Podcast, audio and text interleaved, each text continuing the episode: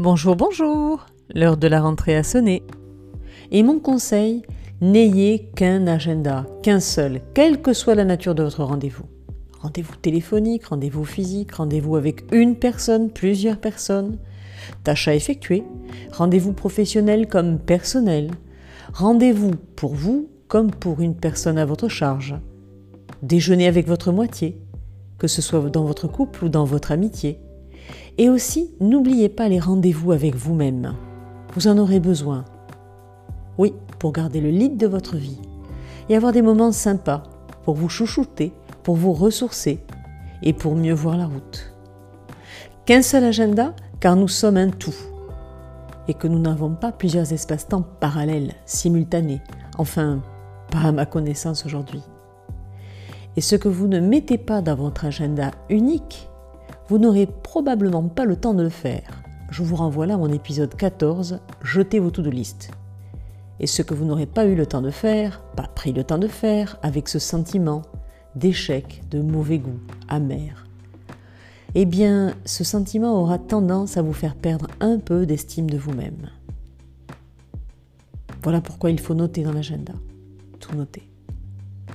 Le top, quand on a un agenda électronique, c'est que ce qui n'est pas fait, parce que pas impératif à date, pourra être déplacé dans l'agenda à moindre effort. Et je peux vous assurer que lorsque vous l'aurez déplacé deux ou trois fois, vous parviendrez à le réaliser. Le pas top du tout, c'est que lorsque vous allez ouvrir votre agenda et que vous allez balayer du regard vos rendez-vous, vous pourrez parfois avoir un sentiment de surcharge. D'où mon conseil de tout à l'heure, n'oubliez pas vos rendez-vous avec vous-même et ne négligez pas ceci. Sinon, votre agenda et vos émotions vous le rappelleront à un moment. L'autre pas top, c'est que vous sauteront aux yeux les rendez-vous privés en plein job et inversement. Là aussi, si vous avez bien programmé vos rendez-vous, en y consacrant la plage horaire nécessaire, temps du rendez-vous, temps de trajet, temps de préparation ou de décompression, avant, après, vous pourrez rester serein. Autre chose, avec l'agenda électronique, vous pouvez n'afficher que les rendez-vous pro ou perso, selon la catégorie de saisie que vous aurez adoptée. Avec l'agenda papier, vous ne pourrez pas choisir l'agenda sélectif.